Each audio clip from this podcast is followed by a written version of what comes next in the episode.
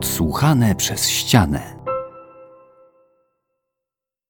Zapraszamy do kroniki rozmów z ostatniego roku budowy autorskiego Liceum Sowizdrzała, które powstało w Katowicach. Dyskusje z twórcami szkoły podsłuchane zostały na różnych etapach pracy, przy różnych okazjach, często spontanicznie. Dlatego jakość nagrań może odbiegać od standardów studia. Mamy nadzieję, że nie przeszkodzi to w odbiorze treści. Zapraszamy. Jak w ogóle rzeczy? To się ze szkołą jak gdzieś, co? No nie, no tak ogólnie, no bo ja, tak jak to by napisałem, no zaczynam wszystkie te pogaduszki od tego, żeby kontekst dorzucić, co tam u ciebie, wiesz, jak się dzisiaj czujesz, czy jesteś... Nie takie... Okej. Trochę jestem rozwalony tą zmianą, znaczy tej ustawy. Lex Czarnek. Tak. No tam nie tyle, co tak samo tą ustawą w sobie, oczywiście to też jest przerażające, ale tak, wiesz, takim, że też jakby widać na przykład u nas od razu, że na przykład nauczyciele się do nas zgłosili do pracy od razu, po tym jak to, wiesz, ta informacja jakoś poszła. I ja jednocześnie też, wiesz, co chwilę się coraz więcej zgłasza młodych w bardzo ciężkim stanie. Nie? I rodziców, którzy, wiesz, nawet gdzieś i tak już są jakby bardzo tym zainteresowani i dają temu dużo uwagi, a i tak nie mogą sobie kompletnie poradzić jakby z tym, nie? Co się dzieje z młodymi. Więc mam takie po prostu jakieś, no to jest jakiś taki gwóźdź do trumny po prostu i że szkoła już się zamieni w jakieś takie dziwne hospicjum edukacji i że już prawie nikt nie zostanie też w tej szkole, kto jakoś miał do tego faktycznie, nie? Pasję. No oczywiście zostaną ci, co nie mogą sobie pozwolić, żeby się zamienić w blogerów albo warsztatowców, albo znaleźć inną sensowną pracę. Więc jasne, że część zostanie, ale tak jak patrzę w ostatnich latach też gdzieś tam różnych nauczycieli, których poznałem, takich fajnych zajawkowiczów szkolnych, no to większości już tam nie ma. I do tego dochodzi ta tyrania, więc jestem w jakimś takim złamanym sercu po prostu wokół tego. No a z drugiej strony też jakoś, że to no to jest jakiś element no tego umierania tego systemu po prostu, nie? Że to już naprawdę jakieś takie zwłoki podłączone do kroplówki trochę. Dalej jakby pod nazwą edukacji niby.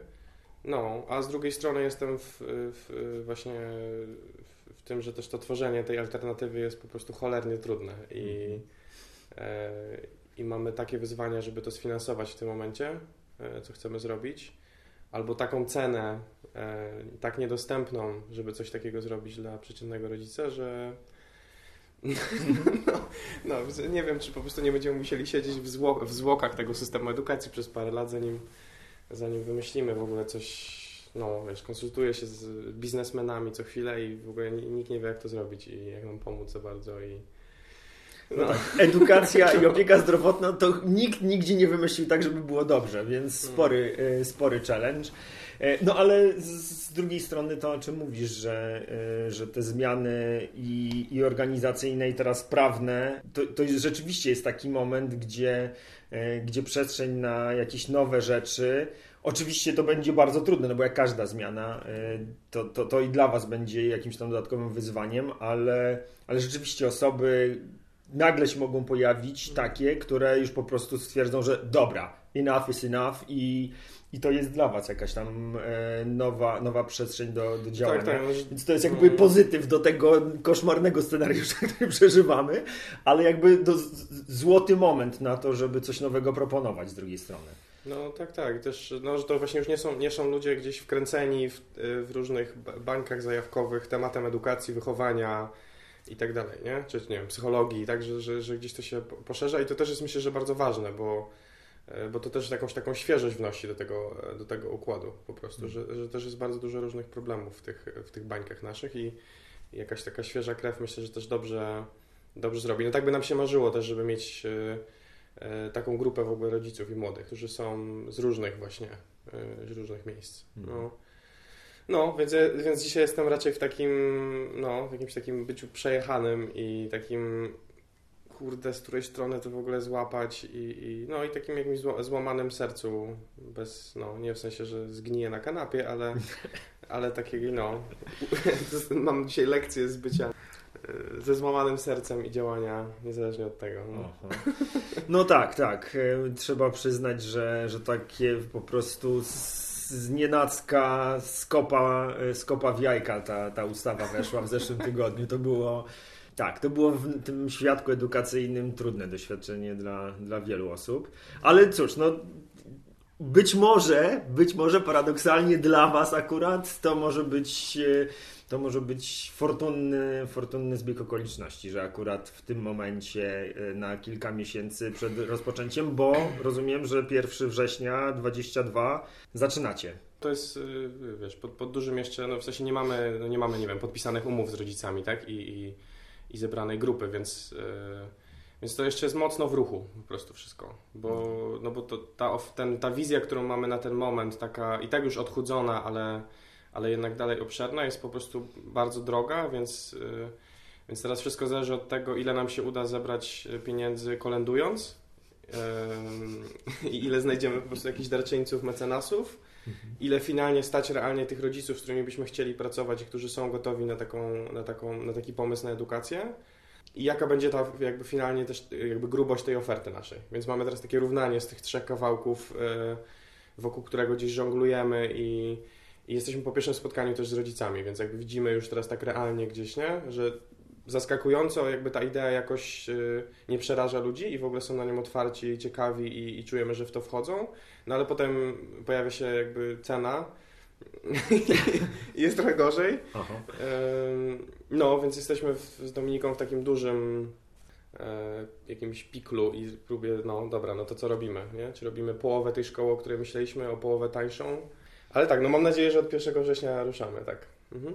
No dobra, to słuchaj, nie trzymajmy ludzi dłużej w takim razie w niepewności, o co w ogóle chodzi. Liceum Sowizdrzała, ja znam Ciebie już od dłuższego czasu, nie pamiętam dokładnie kiedy żeśmy się pierwszy raz spotkali, ale mieliśmy 3 lata co najmniej. No, ale mieliśmy parę razy możliwość pogadać ze sobą dość długo, więc wiem, że masz taką wrażliwość i jakąś taką dokładność w nazywaniu rzeczy i domyślam się, że określenie Liceum Sowizdrzała i 2 słowa, które są użyte w tej nazwie, nie są przypadkowe, więc gdybyś powiedział, dlaczego liceum, dlaczego akurat tego słowa postanowiliście użyć i dlaczego Sowizdrzała? No, Sowizdrzała było bardzo świadome. Liceum było totalnie jakby uśpienie i użycia słowa, które używamy po prostu na ten okres jakby w życiu i na konkretną szkołę, tak? No bo też formalnie to będzie niepubliczne liceum po prostu. Ale sprawdziłem wczoraj, jak mnie pisałeś to pytanie. Aha. I to jest bardzo ciekawe. Dawaj. No bo liceum to jest w ogóle chyba jakieś jedno z pytań na maturze albo coś takiego, bo w Brainly to w ogóle też wyskakuje. No proszę. Więc liceum jest od Apolla w ogóle. Bo Apollo, jakby nie wiem, czy to jest jego nazwisko, czy jakby jakiś drugi człon jego imienia, to jest Likejos. I liceum to była platońska szkoła filozoficzna otworzona przy świątyni Apolla. I stąd jest jakby słowo liceum. No. Okej, dobra, a dlaczego u was liceum? Bo ja nie wiem tego na pewno. Ja już rozwijam. No. Okej, to słucham i nie przeszkadzam. No i, ale to jest jakoś ciekawe, że ten korzeń grecki i ta szkoła filozoficzna, no bo jakoś to, już myślę, że to jest trochę bliżej do tego niż do tego, co teraz jest jakby pod szkołą. Ale też jakby druga etymologia, którą ostatnio badałem, to jest słowo edukacja. I to już jest w ogóle jakby jeszcze ciekawsze i dużo więcej nam mówi, bo jakby edukacja pochodzi od, jakby znaczy dwie rzeczy, od educatio i educare, i to jest albo karmić, wychowywać, i jednocześnie to jest wydobywać, wyzwalać. Więc słowo edukacja jest dosłownie przeciwieństwem słowa indoktrynacja. I w zasadzie też słowo edukacja oznacza edukację głęboką, taką edukację inicjacyjną, edukację taką, która no jest w jakimś sensie taka już sięgająca do jakiegoś bardzo głębokiego potencjału, taka trochę już nawet duchowa w pewnym sensie. Więc jak mówimy edukacja głęboka, to de facto mówimy edukacja, że to słowo oznacza jakby to samo. No ale to jest jakby mówię o tej etymologii, bo to jest jakby jedna z rzeczy, której jakoś bardzo zwracamy na nią uwagę, bo etymologia ma ukrytą taką jakąś pierwotną, starszą historię trochę. Tego, do czego te słowa zostały stworzone, trochę jaka jest subskrypcja, którą musimy opłacić, żeby sobie pozwolić to słowo używać. Teraz jeżeli byśmy chcieli założyć szkołę, która miałaby oznaczać karmienie i wyzwalanie, i to jeszcze to liceum powiązane, nie, z tym Apollem, to też jest bardzo ciekawe, że to jest też Bóg piękna, nie? I No i to wszystko się jakoś składa na teraz na Liceum Sowizdrzała. Już teraz mówię jakby, no, do czego to prowadzi. No a Sowizdrzał to jest na Śląsku ze względu na niemieckie wpływy postać mitologiczna, której atrybutem było lustro i sowa, i on był takim tricksterem, takim psotnikiem. W ogóle to słowo jakby dosłownie oznacza sowie zwierciadło z niemieckiego, albo przekształcone powiedzenie pocałuj mnie w dupę. No i my po prostu myśląc ze szkoły doszliśmy do wniosku, że ta sytuacja, w której jest system edukacji, jest po prostu jest bardzo, bardzo głębokim kryzysem. Że tutaj nie chodzi o to, żebyśmy nałożyli na to okład z innowacji, albo wprowadzili metodę komunikacji, albo coś tam, tylko czy zmienili program nauczania, że potrzebujemy fundamentalnie nowej wizji, że jesteśmy w tak głębokim kryzysie, że cokolwiek będzie minimalną zmianą, prawdopodobnie jest całe w ramach dalej problemu, który niby próbujemy rozwiązać. Więc stąd ta energia Sowizdrzała, która jest taka bardziej piracka, taka niegrzeczna, która wyrusza w wędrówkę, i on też wędrował właśnie, Sowizdrzał, w tych swoich przygodach, żeby odnaleźć na nowo, po co w ogóle to wszystko jest. I więc w tym sensie on wyrusza w inicjację. I to jest jakby drugie powiązanie z tym Sowizdrzałem, że my też tak jak rozumiemy nastoletniość i ten etap w życiu, tutaj już jakby głównie mówiąc o końcówce liceum, ale jakby w momencie, w którym zbudujemy taką zdrową obecność społeczną, że potrafimy być w grupie, potrafimy się komunikować, potrafimy w miarę rozwiązywać konflikty, mamy kontakt ze swoimi uczuciami, myślami, mamy też jakiś taki swój styl w grupie konkretny, nie? Że wiemy mniej więcej, że my to jesteśmy bardziej od tego, a bardziej od tego, i to jest doceniane, widziane, to jak to osiągniemy, czego nie osiąga prawie nikt w dzisiejszej kulturze, mogę zaraz powiedzieć jakby dlaczego, to potem jest taki etap, który właśnie jest tą inicjacją w dorosłość i tym szukaniem swojego miejsca w świecie. Tylko to, jak my teraz rozumiemy swoje miejsce w świecie, jest totalnym nieporozumieniem, tak? Bo my to robimy zazwyczaj z perspektywy, nie wiem, albo rynku pracy, albo właśnie jakiegoś pobieżnego rozumienia tego, w czym byliśmy dobrzy, nie? Śmieliśmy się z tego, tak, w szkole. A to jak my to rozumiemy i to jest trochę to, co ja wnoszę do liceum, pracując z młodymi dorosłymi przez ostatnie 7 lat, to jest to, że ten etap poszukiwania to nie jest spotkanie z doradcą, to nie jest wybór matury, kierunku na maturze czy kierunku studiów, to jest cały okres życia, który trwa, powiedziałbym, co najmniej 5 lat. A zazwyczaj dużo, dużo więcej, bo nie mamy technologii społecznych i nie mamy przewodników, którzy ten etap potrafiliby ci w nim towarzyszyć. To jest etap, w którym my mamy być bezproduktywni w pewnym sensie. Bo to jest taki etap, o którym jakby w mitach się o nim mówi, dlatego też się interesuje mitologią, bo w niej jakby w mitologii zostały zawarte tak jakby trochę mapy i narzędzia i kompasy, o co chodziło w tym procesie.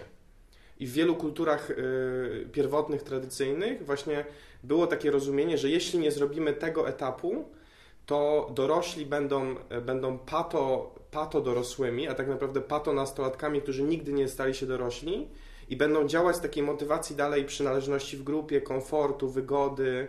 Nie będą jakby działać na rzecz wspólnoty, nie będą jej służyć, nie będą realizować swojego jakiegoś daru dla świata. Więc to jest to drugie znaczenie Sowizdrzała, że po takim etapie, który my będziemy też wspierać w liceum na początku szczególnie, a być może w ogóle do końca, bo być może nie zdążymy z nimi dotrzeć do tego następnego etapu, do tego nie wiemy, to jakby jest gdzieś ten element inicjacji, że jest taka szkoła, taki dom, w którym żyjemy tak docześnie, na co dzień, i tam jest to wszystko, co jest związane z tą nastoletnością, ale jest też taki mitologiczny dom, jakaś taka sekretna rozmowa, którą prowadzimy z życiem. W takim sensie, że coś mamy tutaj do zagrania, do zatańczenia, do zaśpiewania, do napisania, nie? Jakby, i to nie jest, i pierwotnie to nie jest jakby społeczne, w sensie, że to nie jest rola, zawód, dziedzina wiedzy, tylko to jest bardziej na poziomie jakiegoś takiego archetypu, symbolu, właśnie poezji, i to potem może przybierać bardzo, bardzo, bardzo różne formy, ale to jest dla nas taki mit założycielski Sowizdrzała, czyli jest ten kontekst systemowy, że tej samej inicjacji potrzebuje system edukacji, że potrzebujemy wyruszyć w wagary jako szkoła, żeby odnaleźć, po co w ogóle jesteśmy, bo straciliśmy swój sens. Jesteśmy w kryzysie, jakby nie wiem, wieku średniego, tak? Jako szkoła, a tak naprawdę sekretnie mamy 13 lat jako system edukacji dalej i nigdy nie zostaliśmy wprowadzeni w dorosłość. I i dlatego to jest tak bez sensu, dlatego szkoła jest praktycznie ostatnim miejscem, w którym się można uczyć, tak? Bo jest to tak wszystko do góry nogami. No i o tym samym jest, też nastoletniość, że jakby jak już nam się kończy to bycie aktorem, i tak się w ogóle określa ten archetyp w tych teoriach, z których korzystamy, właśnie ten zdrowej wczesnonastoletniości się go określa właśnie thespianem, czyli tym takim, to jest takie fancy powiedzenie na aktora, to potem jest właśnie taki czas wędrówki i tu jest ten archetyp właśnie takiego wędrowca. I teraz my bierzemy dzieciaki, które mają często teraz coraz wcześniej, coraz mniej lat i mówimy im, już musisz wiedzieć dokładnie, co masz robić i tu masz listę i wybierz. No i to gwarantuje po prostu, że ta scena społeczna, która teraz jest obecna, będzie utrzymana. Jest taka metafora, która tu jest też bardzo, jakby dla mnie jakoś bardzo mocna, to jest, że można sobie tak to wyobrazić, że nastoletniość jest o tym, żeby się trochę jakby, czy w ogóle całe życie do tej wczesnonastoletniości jest o tym, żeby się dopasować trochę do istniejącej gry i że gramy w jakimś teatrze społecznym. No właśnie, chciałem Ciebie zatrzymać, bo to jak opowiadasz o tej roli aktora, którą odgrywamy, to dla większości osób, z całą pewnością dla mnie, jest taka nie do końca intuicyjna i fajnie, że teraz zaczynasz to tłumaczyć, jak Ty to postrzegasz, bo to nie chodzi o to, że udajemy kogoś, kim nie jesteśmy, tylko że jakoś próbujemy zagrać rolę wokół tego, co się dzieje. Wokół tego, co się dzieje, tak, tak. Okay. No i to jest trochę takie, znaczy, że dużą częścią tej motywacji jest przynależność na tym etapie. Naturalnie, nie? Tak jak dla dziecka, no nie może odrzucić rodziców mając 2 lata, i powiedzieć, dobra, poradzę, sam was nie lubię, tak? No to jest dokładnie jakby, i to jest potrzebne, oczywiście ta scena, jakby ten teatr, czy ta gra, w której jesteśmy, ona może być bardziej zdrowa albo mniej zdrowa i ta, w której jesteśmy teraz, jest patologicznie niezdrowa, taka w sensie w kulturze, tak? Że można sobie tak trochę o tym pomyśleć, jakby gramy w teatrze, gramy w spektaklu, w którym scena płonie, 30% ludzi jest wykroczonych, nie ma dostępu do jedzenia, nastolatkowie, drugą przyczyną śmierci ich w Europie w tym momencie jest samobójstwo. To jest ta scena, w której gramy i teraz jeśli nie będzie takiego etapu, nie stworzymy takich przestrzeni w naszej kulturze, w których ludzie będą mogli opuścić tą scenę tej dominującej kultury, żeby jakby znaleźć jakąś świeżość, jakąś kreatywność, jakieś odnowienie dla niej i wrócić, nie żeby odnieść większy sukces w tej płonącej scenie, tylko żeby ją przetransformować, tak? Ale to jest coś, co nie dzieje się po przeczytaniu 3 książek czy zrobieniu jakiegoś kursu z jakiejś metody, tak? I ja totalnie popełniłem ten błąd już milion razy, ale tak jakby najśmieszniejsze to było dla mnie, jak kończąc totalnie właśnie dominujący system edukacji, będąc w domu, w którym nie było żadnych odjechanych praktyk wychowawczych itd., postudiowałem chwilę za granicą, nie podobała mi się szkoła i sobie wymyśliłem, że założymy alternatywny uniwersytet, nie? Bo przeczytałem 3 książki na ten temat i coś zrobiłem przez rok. No i po prostu wszystko to, co robiliśmy w ramach tego niby alternatywnego systemu edukacji, w 99% było dalej tym samym, co myśleliśmy, że zmienialiśmy, tak? Że mieliśmy turkusowe zarządzanie, płaskie struktury, ja byłem autorytarnym liderem w turkusowej organizacji. No ale to oczywiście, no bo jakby skąd miałem mieć coś innego w sobie, tylko dlatego, że przez rok zacząłem się nad tym zastanawiać i przeczytałem 3 książki, tak? No jakby nie ma szans. Więc dlatego jest potrzebny cały ten etap. I ja mam takie wrażenie, że teraz po właśnie tych jakichś 7-8 latach poświęcenia prawie całej energii na to, jestem w takim jakimś etapie, że dobra, to już może już jakby wystarczająco byłem w lesie i teraz już jakby słyszę tak jakby, że ktoś mnie z zamku jakby woła trochę i gdzieś mnie zaprasza bardziej do tego środka, nie wiedzą o co chodzi, trochę ich to wkurza, trochę to jest dziwne jakieś w ogóle, nie? Ta energia tego, co my mamy robić, ale już jakby jest jakieś takie małe zaproszenie z tego centrum. I myślę, że dlatego też liceum, no bo to jest coś zupełnie innego niż to, co ja robiłem do tej pory, nie? Bo to, co robiłem do tej pory, to były takie programy bardzo się zmieniające często, nie mające swojego miejsca w ogóle w świecie konkretnego, no a jednak liceum musi mieć swoje małe centrum świata, które się buduje, jakąś lokalność, jakieś oddanie się jakiejś przestrzeni. No, to taka jest to trochę powrotem jednak do tego miejsca, z którego wychodziłeś. Brat chyba Miłosza, albo jakiś jego kuzyn, już nie pamiętam kto, ale napisał w jednym z wierszy: bieda temu, kto wyrusza i nie wraca. I to jest trochę o tym, że musimy wyruszyć, ale jak nie wrócimy, to jakby daliśmy ciała. To staliśmy się wtedy właśnie, nie wiem, świadomościowcami, którzy uciekają do Indii co 2 miesiące na wycieczkę, bo nie są w stanie jakby się osadzić jakoś gdzieś, nie? I ja jestem dokładnie w tym samym miejscu i z tym walczę w sobie, żeby żeby już usiąść na tyłku gdzieś i się czemuś oddać, jakiemuś konkretnemu miejscu, jakiemuś czemuś bardziej konkretnemu. I tu jest ten właśnie konkret, który tak doradcy zawodowi i jakby napięci rodzice bardzo chcą, żeby dzieciaki miały, jak mają 16, 17 lat czy 20, ale one nie mają prawa tego mieć. Albo jak będą to miały, to będzie to sztuczne. To nie będzie ich pomysł na ich życie. To będzie właśnie tej dominującej kultury z płonącą sceną pomysł na ich życie. I oni się w tym uduszą i będą mieli kryzys wieku średniego, teraz jest coraz szybciej, więc będą go mieli pewnie mając 28 albo 35, nie? I dlatego to jest tak bardzo potrzebne, więc my trochę jako liceum jakby chcielibyśmy trochę tworzyć taką przestrzeń, w której jakby to będzie jakaś osłona przed tą presją tej naszej kultury na ten moment. Co do tego właśnie, żebyś ty miał jasność, że masz być zagubiony i to będzie najzdrowsze. Jak ty nie jesteś zagubiony, to ja jestem bardziej zmartwiony niż jak masz pewność. Bo to nie jest czas, żebyś ty miał... Nigdy nie jest czas, żebyś miał pewność tak naprawdę, nie? Jakby... O, być może stąd się bierze ta nadmierna pewność, nie? I ta taka właśnie ten podział, który mamy. I że być może pewność jest pierwszym, nie? Jakby pierwszym... nie wiem, jakimś pierwszym trupem w etapie dorastania, że tracimy tą jakoś tą pewność i jesteśmy ambiwalentni. I możemy trzymać różne perspektywy naraz, nie uśmiercać pytań przedwcześnie, bo potrzebujemy się schować w odpowiedziach i tak dalej, i tak dalej. No i więc to z tym wszystkim jakieś robimy zaloty i o to chodzi na takim najgłębszym poziomie w tym, co próbujemy zrobić w Liceum Sowizdrzała.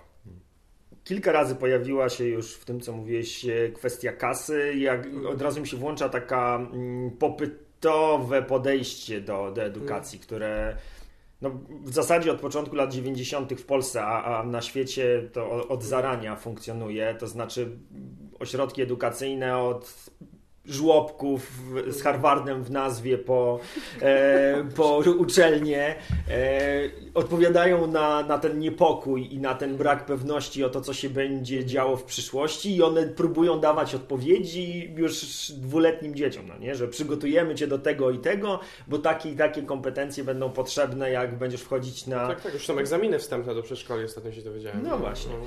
I ciekaw jestem, jak ty, czy jak Liceum Sowizdrzała będzie próbowało odpowiadać na to pytanie, bo powiedziałeś o tym, że macie już osoby, które przychodzą, słyszą i nie mówią nie, co i tak już jest sporym osiągnięciem. Jestem w ciężkim szoku. Tak. No, natomiast ciekaw jestem, czy macie jakąś taką wizję tego, kto czy dla kogo Liceum Sowizdrzała byłoby dobrym miejscem lub wręcz odwrotnie, czy są jakieś takie osoby, które z całą pewnością bez sensu, żeby przychodziły i marnowały swój i wasz czas na jakąś próbę rekrutacji, bo uznacie, że to nie jest miejsce, gdzie będziecie mogli wspólnie funkcjonować. Jakoś niełatwo nam jest to określić, no ale mamy jakieś takie tropy w tym, tak? Na pewno jest taki właśnie trop, który jest no, niekomercyjny. Tak? Czyli to jest zaproszenie bardziej do, że po pierwsze my o tym też mówimy tak, że my zapraszamy do zdyscyplinowanych, oddanych eksperymentów, a nie do jakiegoś modelu konkretnie edukacji. Tak? No bo jeśli weźmiemy te wglądy z tych naszych wędrówek i trochę po prostu utniemy im głowę i powiesimy je na ścianie, jak po prostu poroże, no to zabijamy tego ducha tej świeżości, tej kreatywności, którą wnosimy. Więc to jest bardziej coś w rodzaju jakiegoś takiego romansu z jakąś muzą nowej edukacji, czy coś w tym stylu, tak? Więc to zaproszenie jest, że jakby, albo inaczej mówiąc, tych, którzy wiedzą, jak zrobić edukację, czy tych części w nas, które wiedzą, jak zrobić edukację i sam mam takich mnóstwo, już nam wystarczy. Gdyby odpowiedzi żyły w naszych ustach, no to nie byłoby kryzysu, więc jakby... Więc może coś innego jest potrzebne, nie? Dlatego te pytania i dlatego to zaproszenie, że to nie jest zaproszenie do skonsumowania, jakby wyręczenia rodziców w wychowaniu ich dzieciaków. Tak samo jak dla dzieciaków to nie jest zaproszenie do wyręczenia ich w uczeniu się sztuki bycia człowiekiem. Że to jest zaproszenie do robienia tego wspólnie i do takiej sytuacji, w której właśnie... Znowu trochę odwołanie takie, no, jakieś bardziej etymologiczne i historyczne, bardziej do ceremonii. I teraz zestawię tą ceremonię z teatrem I chodzi tutaj o to, że jakby do momentu, jak Grecy wprowadzili właśnie teatr, to w zasadzie tego typu wydarzenia, tego sytuacje były bardziej ceremonialne. I teraz to, co oznacza to, że nie miały gotowego, nie miały jakby założonego rezultatu i nie było podziału na widownię i na tych, którzy to jakby robią i biorą całą odpowiedzialność. Więc Grecy trochę wprowadzając teatr, jakby zabili ceremonię.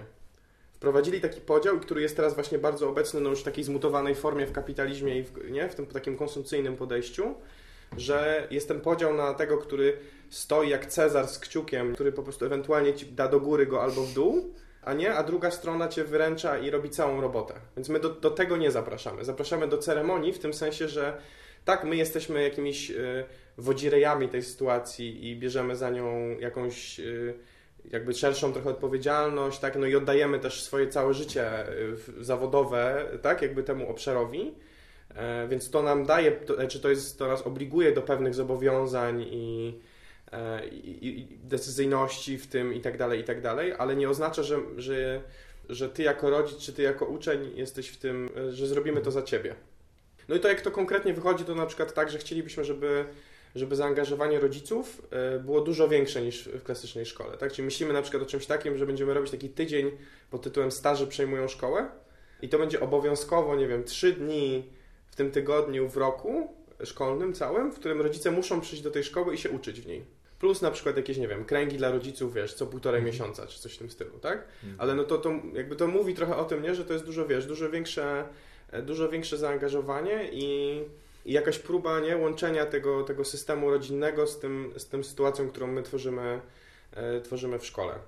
No, mogę Ciebie zatrzymać teraz, tak, bo to dla mnie dosyć ciekawe. To było zresztą jedno z pytań, które chciałem Tobie zadać o rolę rodziców właśnie, bo to jest taki moment, liceum to jest taki moment w życiu młodych ludzi, gdzie tak jak powiedziałeś, no już pojawia się ta chwila, kiedy masz wyjść do lasu i zejść z tego przygotowanej dla Ciebie sceny i teraz rodzice są takim artefaktem tego, co ta scena oznacza, czy ten stworzony przez rodziców świat jest tą sceną, w której młodzi ludzie mają grać. No i teraz pytanie, jak to będzie wyglądało w sytuacjach, w których albo rodzice, albo dzieci nie będą mieli zgody na to, żeby ten świat szkolny współtworzyć. Takie są moje doświadczenia, że zazwyczaj osoby, które biorą udział w takich spotkaniach społeczności, tak naprawdę mają bardzo, no nie chcę użyć słowa uporządkowany, ale no taki powiedzmy zdrowy kontakt ze sobą i oni tak naprawdę mają przestrzeń na to, żeby ci młodzi ludzie zaczynali swoją wycieczkę ze sceny już w domu zagwarantowany i stworzony. Natomiast te rodziny, w których jest najwięcej trudności, mają jednocześnie najmniej zasobów, żeby taką wspólną przestrzeń szkolną tworzyć. Ba, mam nawet takie poczucie, że być może szkoła mogłaby być miejscem, gdzie bez rodziców ci młodzi ludzie byliby w stanie zacząć tą swoją wycieczkę. I ciekaw jestem, jak w tym się odnajdujecie. Czy macie na to jakąś receptę, pomysły? No, ciekawe jest to, co mówisz. Znaczy, wiesz, to na pewno jesteśmy w takim nie wiem w tym, tak? I mamy jakieś różne pytania tutaj wokół tego. I myślę, że część jest wokół kompletnego nieporozumienia, które nazywamy buntem nastolatków. Jakimś takim mitem tego, co to w ogóle jest. I tak jak my o tym myślimy i tak jak też tego po prostu doświadczamy pracując z nastolatkami, bo już tam przez ostatnie lata, tak, ja też, nie wiem, robiłem strajk uczniowski na przykład, ale teraz też pracując indywidualnie z młodymi, w takich tutoringach, nie? Sesjach takich, no, w takim przewodzeniu jakoś ich i byciu takim wujkiem właśnie trochę, który ich jakoś wprowadza w coś w tym stylu, no to jakby ten bunt jest związany z tym, że różne trudne rzeczy się wydarzyły wcześniej i że jakoś to porozumienie i to zaufanie jest po prostu zerwane. Że nie powiedziałbym, że naturalnym jest to, że oni aż tak bardzo się nie mogą dogadać z tymi rodzicami i tak bardzo nie chcą z nimi być. Tak? Że i też ta skala tej jakby siły często tego buntu, ja ją rozumiem przede wszystkim jako wołanie o coś innego, wołanie o inny rodzaj wsparcia. Więc no, to jest jakiś jeden, nie? Jeden w ten wątek. I teraz już mówiąc właśnie, co to dla mnie jest zamiast tego rozumienia takiego, jak mamy teraz o tym buncie, że to jest takie, że tak to ich trochę trzeba zostawić, że jak nie mają prób samobójczych i nie wpakowują się w jakieś tam bardzo niebezpieczne sytuacje, to jest naturalne, że oni tak mają. No i to jest moim zdaniem pomylenie tego, że my właśnie w ogóle nie rozumiemy, o czym jest późna nastoletniość i o czym jest wprowadzanie w dorosłość. Jakby, że też psychologia tak naprawdę gdzieś się zatrzymuje na tym etapie właśnie takiego zdrowego budowania relacji, zdrowego kontaktu z emocjami i to jest de facto wszystko z poziomu wczesnonastoletniego, tak psychoduchowo, a nie ma tego etapu, że oni zaczynają na przykład zadawać te wielkie filozoficzne pytania, po co tu jestem, czemu jest tak jak jest, jak my się znaleźliśmy w tej sytuacji, o czym jest śmierć, jaka jest różnica między romansem a miłością, wszystkie tego typu rzeczy i nasza odpowiedź na ten moment jest na to w zasadzie, no dobra, ale maturę to jaką będziesz pisał? To jest jakby, praktycznie nic innego się nie wydarza wokół tych pytań. I teraz jak mam na myśli takie pytania duże, czy jak mówię filozoficzne, to nie mam na myśli uczenia się filozofii, nie mam na myśli historii filozofii, nie mam na myśli konkursu pod tytułem kto użyje więcej cytatów z filozofów francuskich egzystencjalnych. To też nie jest o tym, tak jak realizujemy filozofię zazwyczaj w szkołach, nawet tych nie, jakby ciekawszych, gdzie jest przestrzeń na dialog i tak dalej, tylko to jest dużo bardziej osobiste, nie? To jest wewnętrzna eksploracja innego rodzaju zupełnie, taką, którą się nazywa używając niebezpieczne słowo dusza. Już drugi raz dzisiaj go używasz, a więc to jest dla mnie trigger, ale nie dam się na razie jeszcze sprowokować. Ale już to jakby dojaśniam, bo to jest po prostu albo to zestawienie tego, które mi się bardziej podoba, które używa Bill Plotkin, on to nazywa soul craft, czyli jakby rzemiosło duszy. Tak? I to nie chodzi o chodzenie w za krótkich spodenkach i picie kakao w lesie, tak? Tylko chodzi o takie właśnie rzemiosło tego szukania swojego miejsca w świecie, tak? Które wiąże się z taką na przykład głęboką relacją z naturą, tak?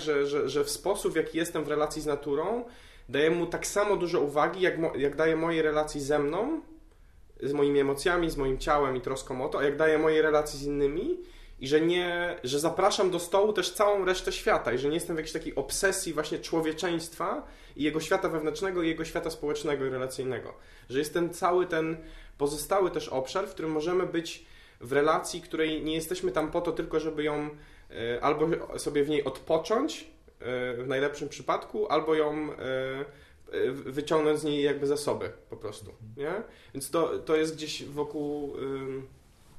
No, wokół tego, ale to można mówić o tym, tak jak opowiadałem o tym od początku, nie używając słowa dusza, tak? To jest po prostu jakiś taki rodzaj, nie wiem, dziedziny, rzemiosła, dziedziny wiedzy, której są szkoły na świecie różne, które się po prostu tym zajmują. Rozumiejąc właśnie to, że to jest potrzebne. I na przykład ta szkoła, w której ja jestem w Anglii, Martina Shaw, która się nazywa właśnie Szkołą Mitologii i Opowiadania Historii, jest o tym, tak? I ten program, który ja robię, który się nazywa Prześladowanie duszy rebelianta, jest właśnie o tym, tak? Że to są jakiegoś, że to jakby fizycznie to wygląda tak, że my po prostu słuchamy niezwykle głęboko, z szacunkiem, z pięknym artyzmem opowiadanych mitów i potem dostajemy pytanie, a gdzie ty siebie widzisz w tym micie? Nie? Więc albo idziemy właśnie do lasu i piszemy, wiesz, nie wiem, na przykład piszesz list do przewoźnika Hadesu, tego, do którego psycha musi zejść, żeby tam zrobić zadania, które ma i inicjacyjne właśnie w dorosłość jako kobiety.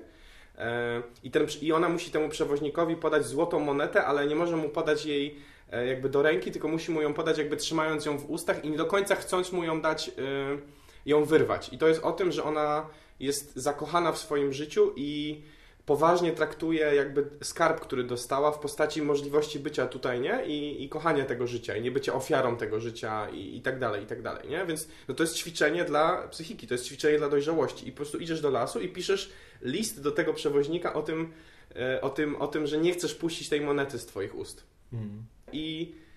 Ale tak naprawdę to, o co chodzi, to są zaloty z twoim sekretnym życiem, twoją duszą. Ale to przede wszystkim chodzi o poetyckość jakby tego, tak? I właśnie poezja też jest, dlatego ja tak mówię, nie dlatego, że mam fetysz na to, tylko dlatego, że po prostu widzę, jaki to ma wpływ na mnie, widzę, jak mi to pozwala na przykład znaleźć moje właśnie miejsce w świecie, nie? Bo zaczynam rozumieć jakieś inne powiązania z tym, tak? Że widzę, że że mój sens nie jest właśnie w tym, że będzie mi wygodnie, czy będę miał fajny zespół i co jest też jakby ważne, nie? Tylko, że ja mam coś tutaj jeszcze ciekawszego do zrobienia, nie? Że jest jakaś jeszcze inna rozmowa, którą ja prowadzę ze światem. No i teraz wracając do tych nastolatków i do tego buntu i do tych rodziców, że oni o to nas proszą. I jak ja im to daję, to widzę ich reakcję. Tak jak wiesz, prowadziłem 4 programy, w których takie kilkumiesięczne, w których tego typu rzeczy były wprowadzane i oni po prostu razem ze mną jakby po prostu nie możemy się nadziwić tym, co się wydarza i temu, jak to jest po prostu potrzebne, nie? Jak bo to po prostu już nie istnieje prawie w naszej kulturze, tak? Psychologia też o tym nie mówi, taka konwencjonalna.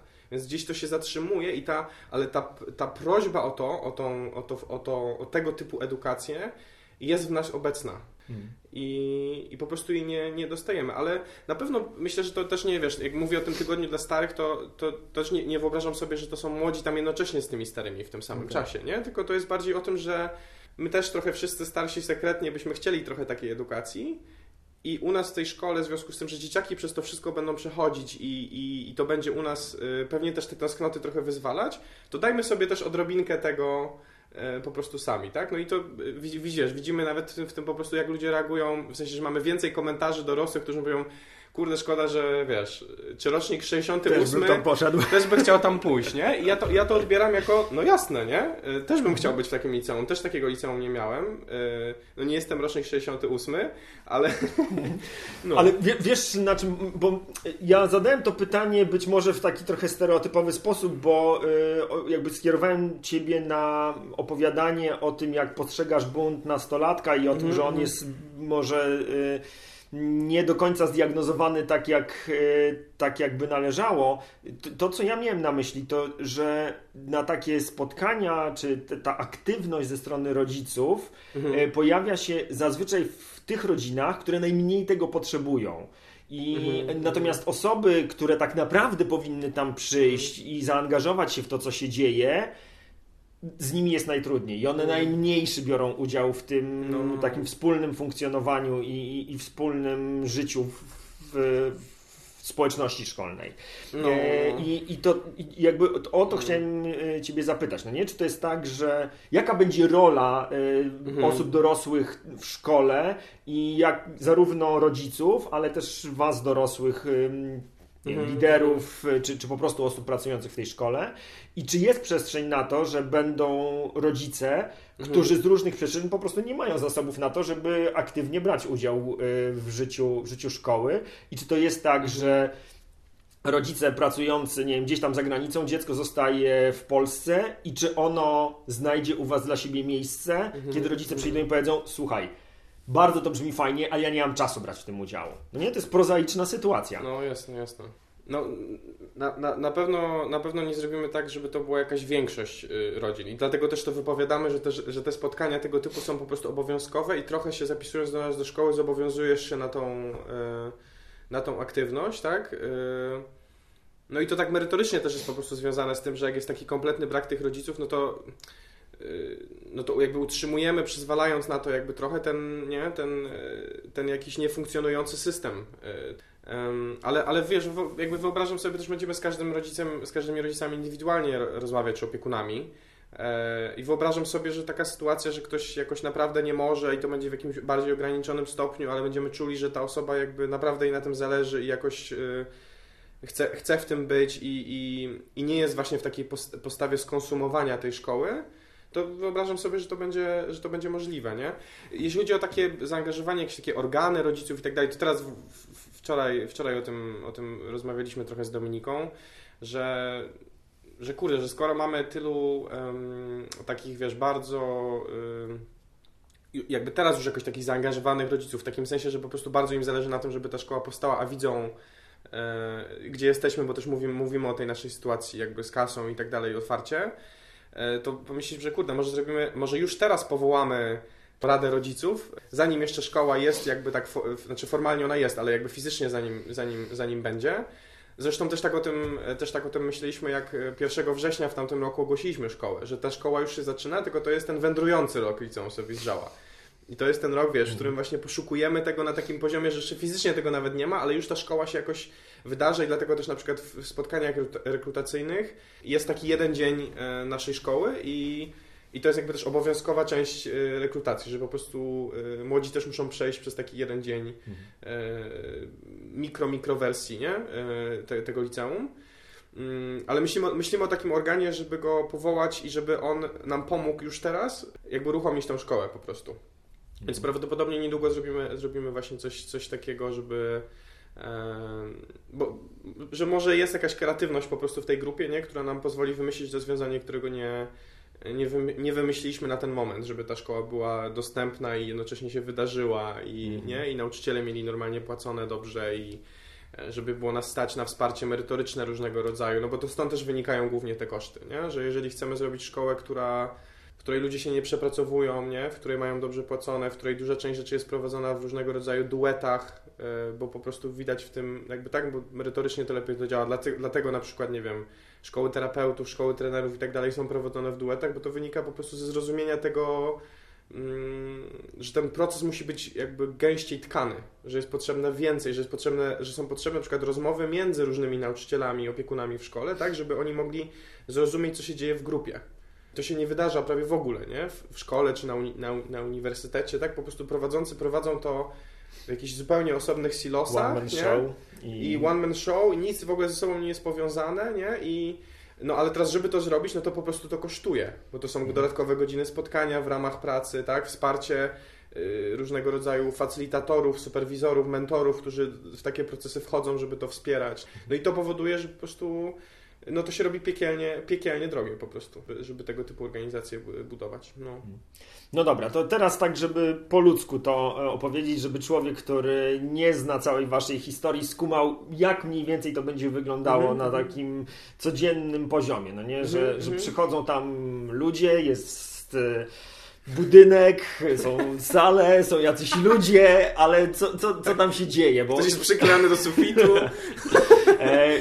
Tak, no jak wejdą sobie na waszą stronę, no to tam jacyś mistrzowie, jacyś pomocnicy, jacyś tutorzy, ty mówiłeś facylitatorzy, no od czego, co tam się będzie działo? Czy nie, Marcin, tak. Oczywiście ja rozumiem, że to jakby będzie współtworzone przez osoby, które się tam pojawią i że to będzie bardzo zależało od tego, co ci ludzie ze sobą przyniosą, czego będą potrzebowali, no ale z czymś musicie zacząć, rozumiem, z jakąś strukturą. No, tak, jasne. To jest ta wizja, którą mamy na ten moment i ona jest, no właśnie, jest gdzieś jeszcze może będzie jakieś zmiany będziemy w nich prowadzić, ale na ten moment to wygląda tak, że mamy tydzień podzielony na takie dwie części.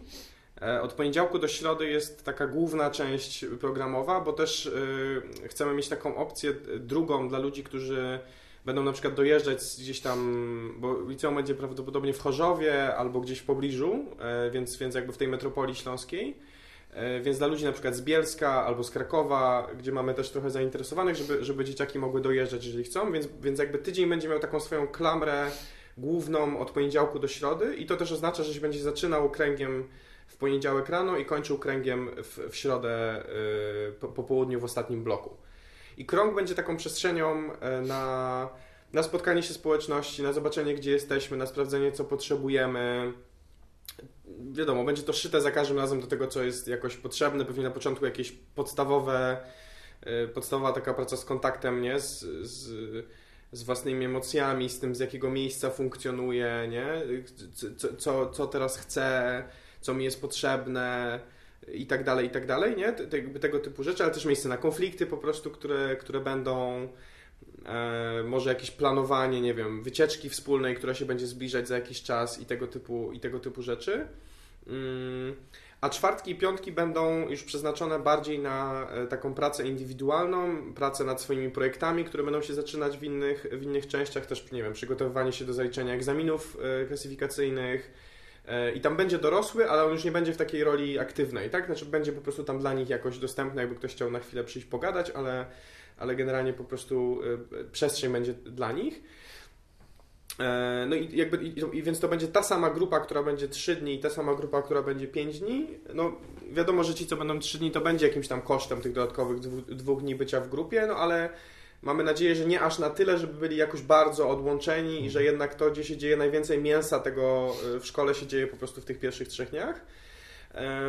No a teraz tak, reszta od poniedziałku do środy to są, po pierwsze to jest pracownia i jakby pracownia to będzie dla nas taki najbardziej pogłębiony blok, który będzie trwał prawdopodobnie 3 godziny pod rząd, jakby w sensie z jakimiś tam przerwami, wiadomo, ale takie 3 godziny w tygodniu. I to będzie pracownia, która będzie wchodzić po prostu bardzo głęboko w jakiś skupiony sposób, w jakiś jeden temat, jakieś jedno pytanie, zagadnienie. I w pierwszym roku to będzie pracownia, którą będzie prowadzić Agnieszka Foryś, która będzie u nas, jak zasłużymy, właśnie taką przewodniczką tej pracowni, która jest też jest polonistką. I to będzie taka pracownia, na początku myślimy, że to będzie taka pracownia, żeby się po pierwsze trochę wgryźć w ogóle w region, żeby w ogóle poznać miejsce, w którym to robimy.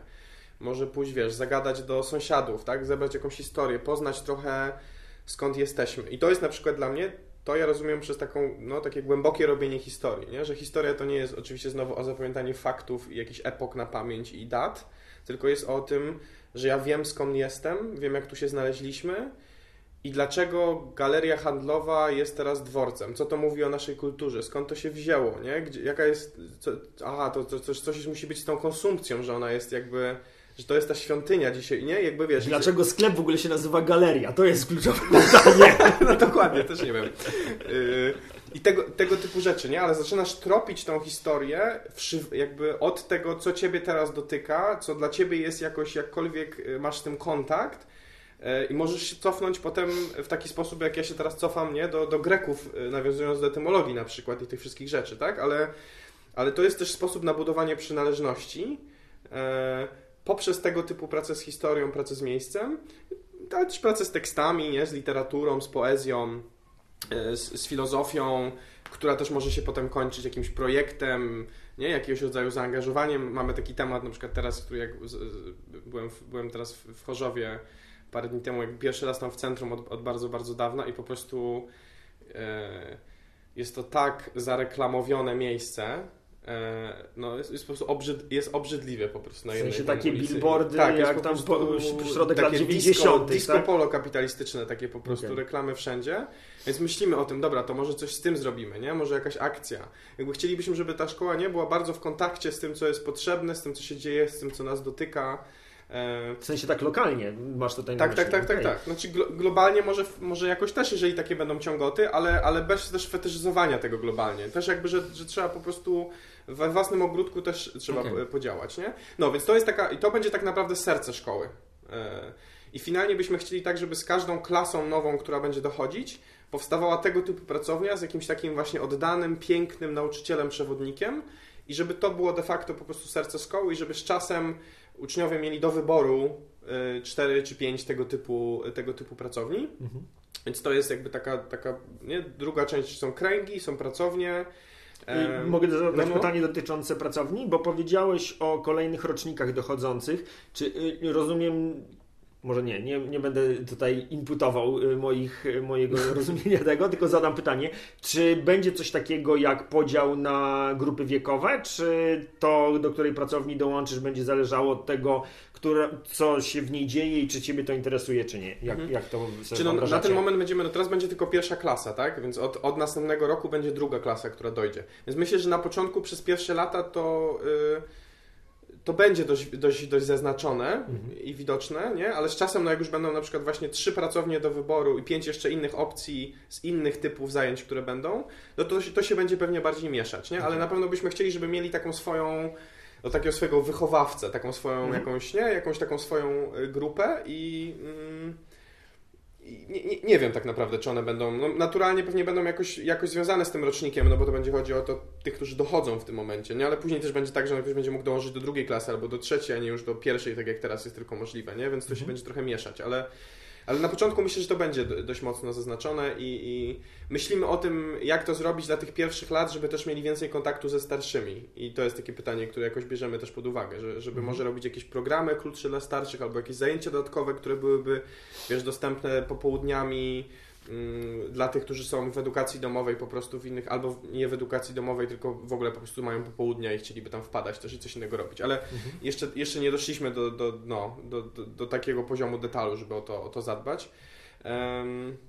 No, więc są te kręgi, są pracownie, są takie 3 bloki szkolne, powiedzmy, w sensie takie związane najbardziej bezpośrednio, znaczy ta pracownia też jest powiązana z podstawą programową, tak jak na przykład powiedziałem, ale w tym sensie przykładów tych akcji czy tej historii, ale będą takie bloki, które będą no jakby bardziej stricte po prostu pod szkołę, tylko na razie je dzielimy tak, że będzie taki blok humanistyczny, blok bardziej związany właśnie z matmą, z fizyką i tak dalej i blok językowy. I w tych blokach i one trwają 1,5 godziny i w tych blokach będą w różnych semestrach różne rzeczy proponowane, więc jakby nie będzie nigdy tak, że cała ta siatka programu szkolnego będzie w tych blokach jakby zrobiona, ale wspólnie będziemy trochę po prostu z naszymi możliwościami, dostępem do nauczycieli i potrzebą uczniów wybierać, w których przedmiotach chcieliby dostać wsparcie w tym semestrze i w następnym, a w następnym roku to jakie wsparcie, a w następnym to jakie wsparcie, nie? Czyli może być tak, że będzie cały semestr matmy, a może być tak, że będzie 45 minut marszy, 45 minut fizyki, no jakby zobaczymy, nie? Jakby jak to pójdzie. No ale tam... Pytanie oczywiście mi się znowuż pojawia, bo wspomniałeś o osobach w edukacji domowej i o tym, jak będzie ta siatka godzinowa. Gadzinowa. Niezłe przejęzyczenie. Jak ona będzie wyglądała. I teraz mam pytanie takie formalno-organizacyjne. Czy osoby, które będą w Liceum Sowizdrzała, będą normalnie zapisane do szkoły, czy planujecie korzystać z tej formuły edukacji domowej? W pełni w edukacji domowej. Nikogo nie będzie... Dobra, czyli nie będzie was ograniczała siatka godzin. Nie. I te rzeczy będą wszystkie realizowane jako fundacja formalnie, a nie jako szkoła. Jako szkoła będziemy de facto robić tylko egzaminy i konsultacje jakieś pojedyncze. Okay. A cała reszta będzie finansowana z tych pieniędzy od darczyńców i rodziców, i jak coś znajdziemy w ogródku, nie? I no. Albo na końcu tańczy. Tak, albo na końcu tańczy i tak, więc to jest jakby najbliżej męczenia buły szkolnej, te trzy elementy, no ale chcielibyśmy, żeby to oczywiście męczeniem było aż tak bardzo nie było.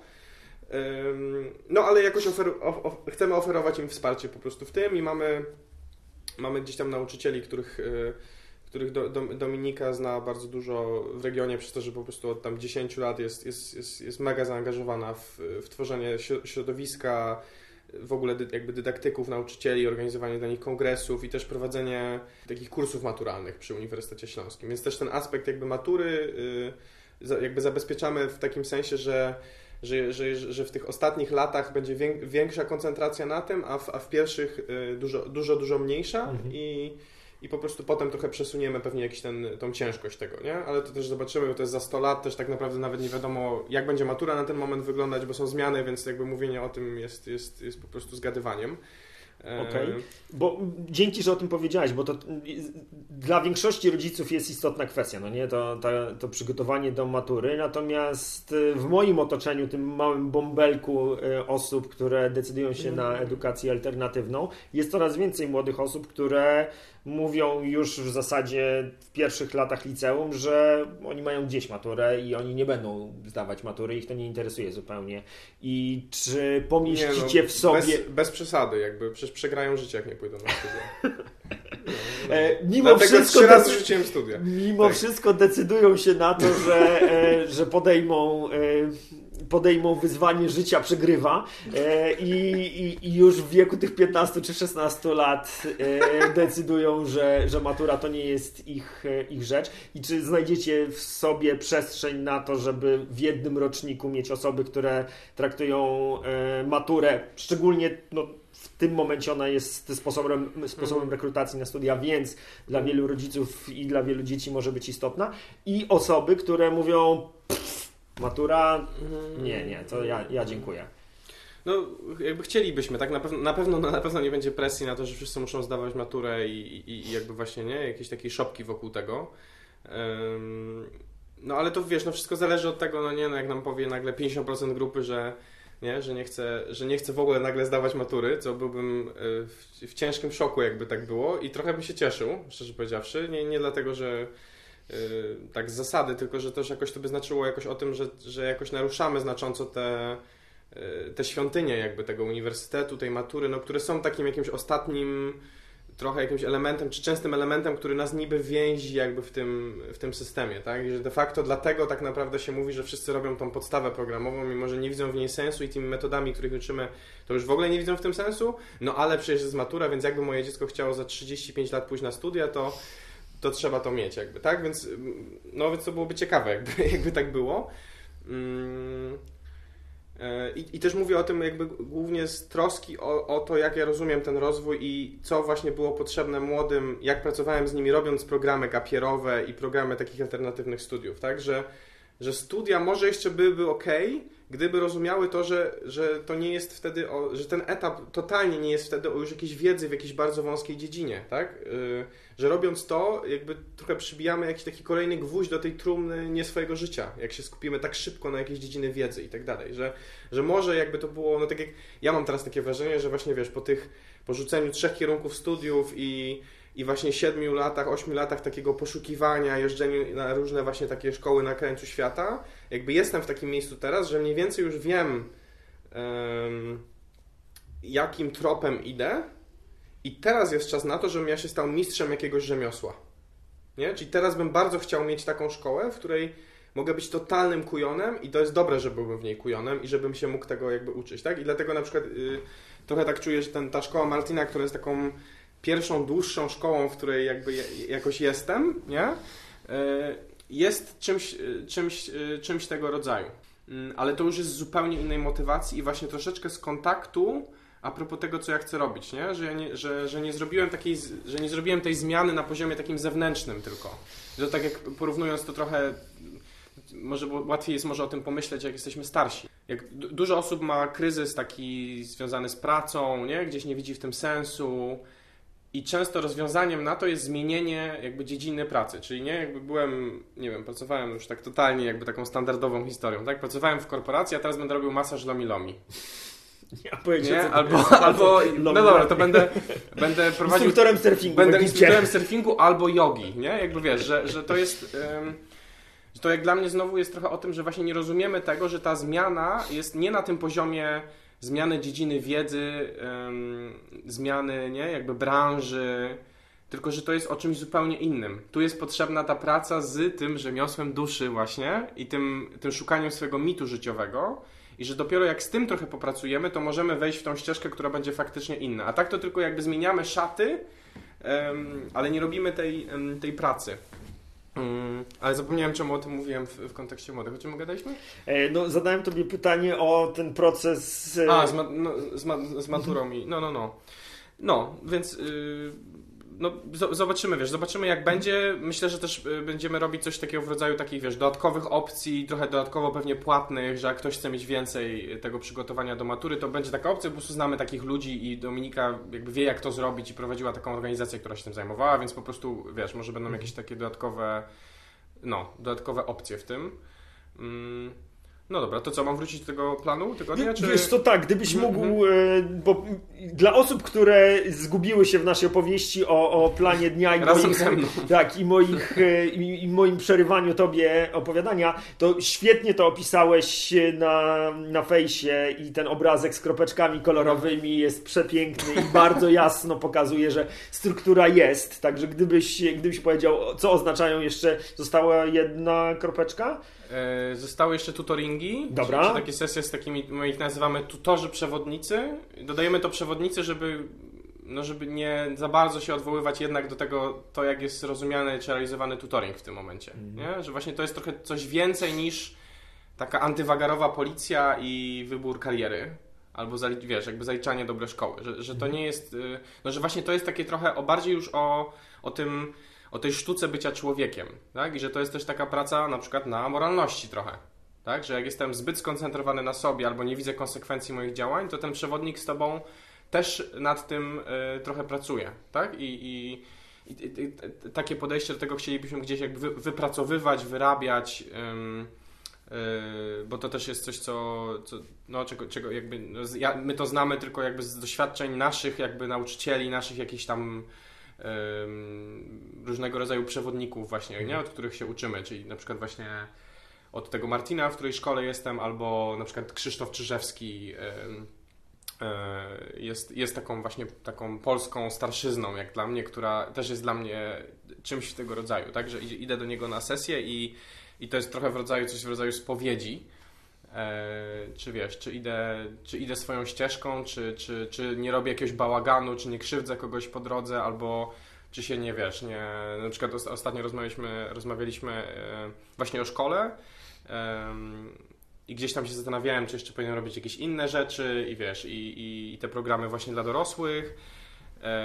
I on po prostu mi powiedział, żebym znalazł miejsce, żebym osadził to, co robię w fizycznym miejscu. Nie? I tak naprawdę mi mówiąc, nie kombinuj za bardzo, już jest jakby, kończy się ten czas wędrowania i wiesz, i właśnie robienia trochę wszystkiego naraz.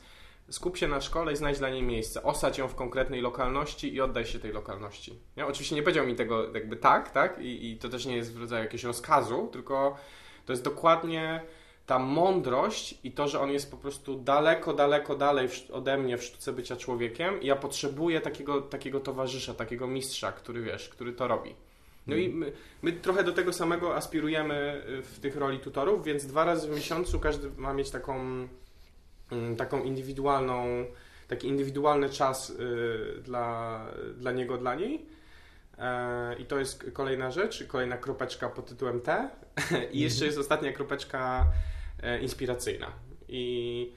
I to są takie zajęcia, które tak samo jak ta pracownia jest jakby szyta bezpośrednio pod potrzeby i pod faktyczny rozwój, a nie pod podstawę programową, tak fundamentalnie, tylko że ma taką formę, no właśnie, inspiracyjną, czyli to będzie bardziej zmienne. I wiesz, po prostu chcemy się poruszać więcej, to robimy 4 zajęcia z capoeiry, tak? Albo temat seksualności się pojawia, tak?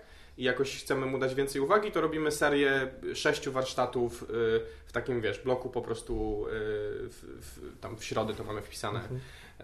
Takie inspiracyjne. Więc to też zapraszania gości, różne, takie no dużo bardziej, wiesz, mobilne, zmienne zajęcia, czasem często pojedyncze, myślę, które są w tym bloku, inspiracyjnym. No. I to może, co jeszcze jest jakoś ważne, to też, że o tych kręgach poniedziałkowych też myślimy jako takim wspólnym śniadaniu otwartym, w którym razem robimy to śniadanie, ale też można zaprosić wtedy kogoś z zewnątrz szkoły, wiesz, i po prostu gdzieś sobie jakby budować tą wspólnotę też lokalną. Więc też mamy takie marzenie, żeby ta szkoła była tak samo domem kultury prowadzonym przez piratów jak szkołą. Tak? Żeby to było takie miejsce, które jest żywe, które nie jest zamknięte, które właśnie jest cały czas w dialogu z lokalnością, z tym, o co ona prosi, co ona ma nam do zaoferowania, nie jest takim jakimś silosem dziwnym, zamkniętym, nie? To jest kolejna rzecz, która jest po prostu bardzo, bardzo obecna w dzisiaj w systemie edukacji. Dobra, to pozwól, że podsumuję. Kręgi, pracownia, tak. Tutoringi, inspiracje i 4-5 to jest coś, jakaś przestrzeń na pracę indywidualną, tak? Czy coś pominąłem? No i te szkolne. I szkolne, tak. No, najważniejsze, że to pominąłem. Okej, no dobrze. Wydaje mi się, że opowiedzieliśmy już o Liceum Sowizdrzała w taki sposób, że większość osób będzie w stanie sobie choć z grubsza to wyobrazić i pewnie to się będzie bardzo zmieniało, kiedy ruszycie i kiedy zacznie to wszystko funkcjonować. I są jeszcze, mogę to tak bardzo szybko tylko powiedzieć, że też mamy jeszcze w takim rytmie roku jakby różne rzeczy dodane, nie? Że najlepiej by było, tak mamy w tej wizji, że też 2 razy do roku mamy wyjazd i jeden wyjazd jest taki bardziej w zagłębianiu się w kulturę w jakiś sposób, czyli na przykład jedziemy na jakiś festiwal albo jedziemy do Krzysztofa Czyżewskiego i tego ośrodka Pogranicze, który on tam z żoną, z Małgosią prowadzą i robimy coś razem z nimi w ich pracowniach, nie? Jakby pracujemy z nimi, a drugi wyjazd jest taki bardziej wchodzenia w głąb w naturę. I też po prostu, żeby wejść właśnie w taką pracę z dzikością, w takie konfrontowanie się właśnie z tym, że nie ma wygody, nie? Że najlepiej, że nie ma, wiesz, wody bieżącej i trzeba też w kominku cały czas trzymać ogień i tak dalej, nie? Że ten aspekt chcielibyśmy, żeby to, że takie 2 razy takie wyjazdy w głąb, żeby były. I oprócz tego, że ma być ten tydzień, że starzy przejmują szkołę, też chcielibyśmy robić taki tydzień do góry nogami. I to trochę ma być takie właśnie jakby dla Sowizdrzała, powiedzmy trochę, Coś w rodzaju, wiesz, typu, nie wiem, w tym tygodniu szkoła działa tylko w nocy, albo w tym tygodniu uczniowie podejmują wszystkie decyzje. Jakby coś takiego, co się działo też w historii, w różnych kulturach, naszej też, tylko już trochę obumarło niedawno, w rodzaju karnawału, w których, wiesz, były takie rzeczy, które się robiło właśnie celowo do góry nogami, żeby ożywić jakby tkankę społeczną. Więc chcielibyśmy, nie wiemy co to będzie, tak, ale jakby celem jest takie stanie na głowie jakby trochę tego tygodnia, dosłownie i czasem jakoś radykalnie, tego typu. I na końcu roku też chcielibyśmy robić coś, co nazywamy Misterium Wagarów. Mm-hmm. Czyli właśnie takim świętem dla osób, które wyruszają po to, żeby powrócić, wiesz, z jakimś świętym gralem do kultury. I to ma być poza, wiesz, jakąś taką przestrzenią dla, nie wiem, prezentacji projektów młodych, dzieleniem się jakby, wiesz, tym, co wykombinowaliśmy w tym roku i takim świętowaniem trochę całego roku. To też ma być właśnie jakiś taki rodzaj, wiesz, takiego performance'u, koncertu, no w ogóle no, jakby wymyślania święta trochę i kultywowania święta. I to jest zainspirowane tym, co robi znowu właśnie Krzysztof Czyżewski w tym ośrodku Pogranicze. U nich to się nazywa Misterium Mostów. I ten mit, z którym oni pracują, to jest dla budowniczych mostów, czyli dla ludzi, którzy odbudowują tkankę społeczną w miejscach, w których ona była zerwana. No, więc jakby w ten sposób próbujemy aspirować do też bycia całkiem sensownym w pewnym momencie, mam nadzieję. Więc to jest jeszcze Misterium Mostów. Więc to są jeszcze takie elementy, które budują taki cały rytm też szkoły, no i egzaminy, nie? Jasne. Też, no. Słuchaj, no opowieść brzmi super, natomiast chyba pora na klamrę i powrót do miejsca, z którego ty zacząłeś, to znaczy klops, hajs, kasa, to wciąż jest dla was jakaś tam ważna część tego, na ile będziecie w stanie zaproponować to, co chcielibyście zaproponować, no ale to też jest niepomijalna kwestia dla osób, które przyjdą do was, dla rodzin, które przyjdą do was, dla uczniów, więc czy jesteście w stanie na dzisiaj, luty 2022, choć jakieś widełki podać tego, ile to będzie kosztowało? Albo z grubną kwotę. Wiem, że to o pieniądzach się trudno gada, szczególnie kiedy masz, wiesz, na sztandarach egalitarność, prospołeczność, funkcjonowanie w naturze, a tu, kurczę, po prostu się musi w tabelce zgadać. No. Oj, zastanawiam się, czy powiedzieć, bo trochę jakoś chcielibyśmy, chcemy dbać po prostu o to, żeby to, wiesz, było w jakimś robione dialogu, ale też, żeby właśnie nie budować jakiejś otoczki właśnie tych wszystkich rzeczy, które wymieniasz. No ale to mogę powiedzieć tak, nie jako czesne, tylko jakby, że mniej więcej na ten moment realny koszt tego typu wizji, którą opowiedziałem, gdyby uczniowie mieli za to zapłacić tylko, czy w sensie rodziny, no to jest około 2000 miesięcznie. No. Przy tym programie 5-dniowym. Przy tym programie 5-dniowym, tak. Plus jeszcze, gdyby miało być te wyjazdy, tak, no to jeszcze jest tam jakieś około 2-2,5 tysiąca rocznie kolejne, które trzeba byłoby do tego dołożyć. No, więc... Okej, dopytam, no. Bo o pieniądzach trzeba gadać szczegółowo i jak w kabale dobra umowa to jest wyraz szacunku dla drugiej strony, czy wzajemnego szacunku. Mówimy o 2000 płatnych w skali 12 miesięcy czy 10 miesięcy? 12 miesięcy. Mhm. No i jakby jeszcze jakieś wpisowe, tak? Na start w ogóle, które teraz też jest 2000 zł. Okay. Podzielone tam jakieś na dwie części na różnych etapach rekrutacji. więc tak to wygląda. I teraz, no i to, co próbujemy zrobić właśnie już tam też od jakiegoś pół roku, no to jest po prostu szukać darczyńców, którzy by chcieli to wesprzeć, albo jakichś współprac, nie? Z organizacjami, firmami, które chciałyby to wspierać i no i w zależności od tego, ile nam się uda tych pieniędzy zebrać, albo na przykład, i to jest jedna z rzeczy, którą też proponujemy takim, nie wiem, firmom, organizacjom, jest na przykład sfinansowanie takiej pracowni. Gdyby się udało tak, żeby taka pracownia była w pełni sfinansowana poprzez taką wpłatę raz do roku jakiejś firmy, tak? No to wtedy tyle możemy odjąć, nie? Z budżetu, znaczy jakby to jest tego czesnego dla rodzica i tym samym, nie? Szkoła się staje bardziej dostępna. Albo na przykład taki wyjazd, albo dwa takie wyjazdy, tak? Znowu kolejne 2-3 tysiące jest taniej rocznie. Więc szukamy teraz tego typu, nie? Tego typu organizacji, albo osoby, które na przykład chciałyby po prostu stypendium dać paru osobom. Czyli na przykład 5 osobom robię 50% stypendium, nie? Czyli to jest 5 000 miesięcznie razy 12 i tyle, nie? I tyle wam wpłacam pieniędzy na fundację, żeby to, no, żeby to zrobić, więc jakby ktoś miał kogoś takiego, to tak, to bardzo chętnie, no bo jakby to, co jest w tym jakoś, nie wiem, dające nadzieję, jakby kiedy to się robi już mniej problematyczne, to jest po prostu od skali tej szkoły, tak? Bo problem jest największy na początku, tak? Bo jakby koszty administracyjne, lokal i różne inne rzeczy, które też trzeba więcej po prostu zainwestować na początku, no są większe, a mamy mniejszą grupę, nie? I też nie chcemy zruszyć z bardzo dużą grupą, żeby sobie poradzić z tym po prostu merytorycznie i żeby to naprawdę mogło być na początku jeszcze bardziej zmienne i dopracowywane. Więc w momencie, w którym szkoła już będzie miała ten 4. rocznik, to wychodzi nam, że to się po prostu już samofinansuje na Czesnym mniej więcej połowę, trochę więcej niż połowę tego, które jest tych 2000 na ten moment. No i też zakładając, że udałoby nam się kolędować dalej i szukać tych współprac, no bo teraz też już nam się udało zebrać 50 000 złotych na szkołę, więc gdybyśmy chociaż tyle utrzymywali jakby w tym, nie, jakby tego jakiegoś sukcesu w tym kolędowaniu, no to jeszcze by to mogło, może byłoby mniej, tak? Bo mielibyśmy te wszystkie lata, żeby tam dojść. No ale problem jest taki, że po prostu jest potrzebna ta cała kapusta na start, żeby dojść do takiego miejsca, w którym fundacja po prostu będzie mogła dobrze płacąc ludziom się samofinansować.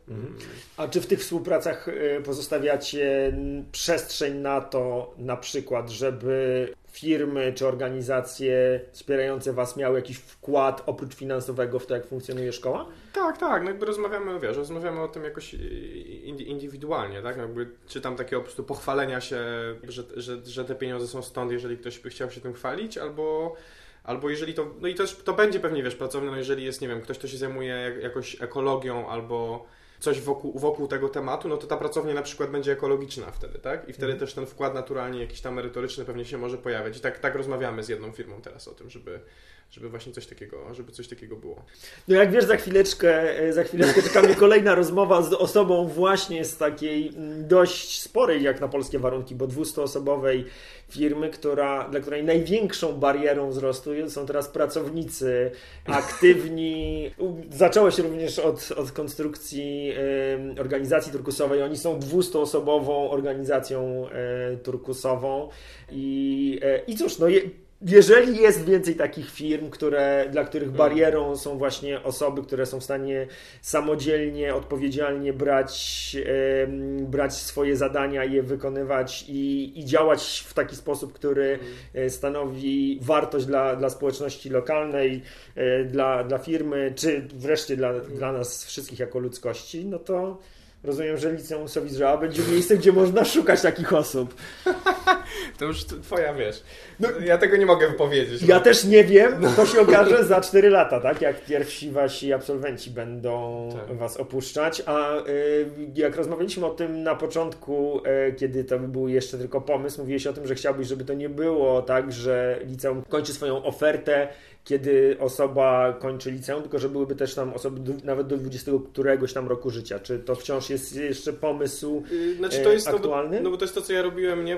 W ostatnich latach takie właśnie programy dla młodych dorosłych, a ostatnio to już po prostu dla dorosłych. Takie właśnie wokół tego szukania swojego jakoś miejsca w świecie i takiej pracy też jakby związanej, nie? Takiej bardziej, nie wiem, terapeutycznej i tego typu. Więc jakby tak byłoby najciekawiej, myślę, tak żebyśmy dalej te programy robili, być może nawet w tej samej przestrzeni właśnie jakoś dobrze, nie? Zarządzając wykorzystaniem też tego miejsca i żeby takie programy się też działy, czyli takiej właśnie jakiejś takiej szkoły tajemnicy, jakiejś takiej, nie? Szkoły szukania swojego jakiegoś, no, ambiwalentnego szukania swojego miejsca w świecie. Więc tak, no. No dobrze, słuchaj, bo u Ciebie jest cynamonka i kurosant na talerzyku i został tylko kawałek croissanta. Zawijajmy do brzegu, żebyśmy zdążyli tak, zjeść te ciasteczka. Dzięki za pogaduszkę. Dzięki. Czy jest jeszcze coś, o czym żeśmy nie powiedzieli, a co jest super hiperistotne i chcesz dodać na koniec? No może, że jeśli jakoś nastraszyłem tą kasą bardzo, to że finalna kwota tego czesnego będzie dogadywana jakby indywidualnie, wiadomo, w ramach jakby możliwości, które będą, tak? Ale że zapraszamy po prostu bardzo do rozmowy o tym, No i że też będziemy mieli po prostu teraz właśnie być może ten jakiś taki organ pod tytułem tych właśnie rodziców czy jakichś przyjaciół projektu, którzy będą nam w tym pomagać. Więc jeśli ktoś ma jakiś pomysł, jak to zrobić ponad pytanie, a czy myśleliście o Patronite? Już mam mało nerwów na odpowiadanie na to pytanie z miłością. Nie myśleliśmy, pierwszy raz słyszę. Tak, no to bardzo to byłoby pomocne i chętnie prześlę jakiś opis tego, co kombinujemy tu jest w zasadzie nasze największe wyzwanie teraz. Myślę, że zresztą albo sobie poradzimy, albo wiemy, gdzie pójść, jakbyśmy sobie nie radzili. Dzięki, powodzenia. Dziękujemy za wysłuchanie. Jeśli chcecie Państwo wesprzeć tworzenie Liceum Sowizdrzała lub inne projekty naszej fundacji, zapraszamy.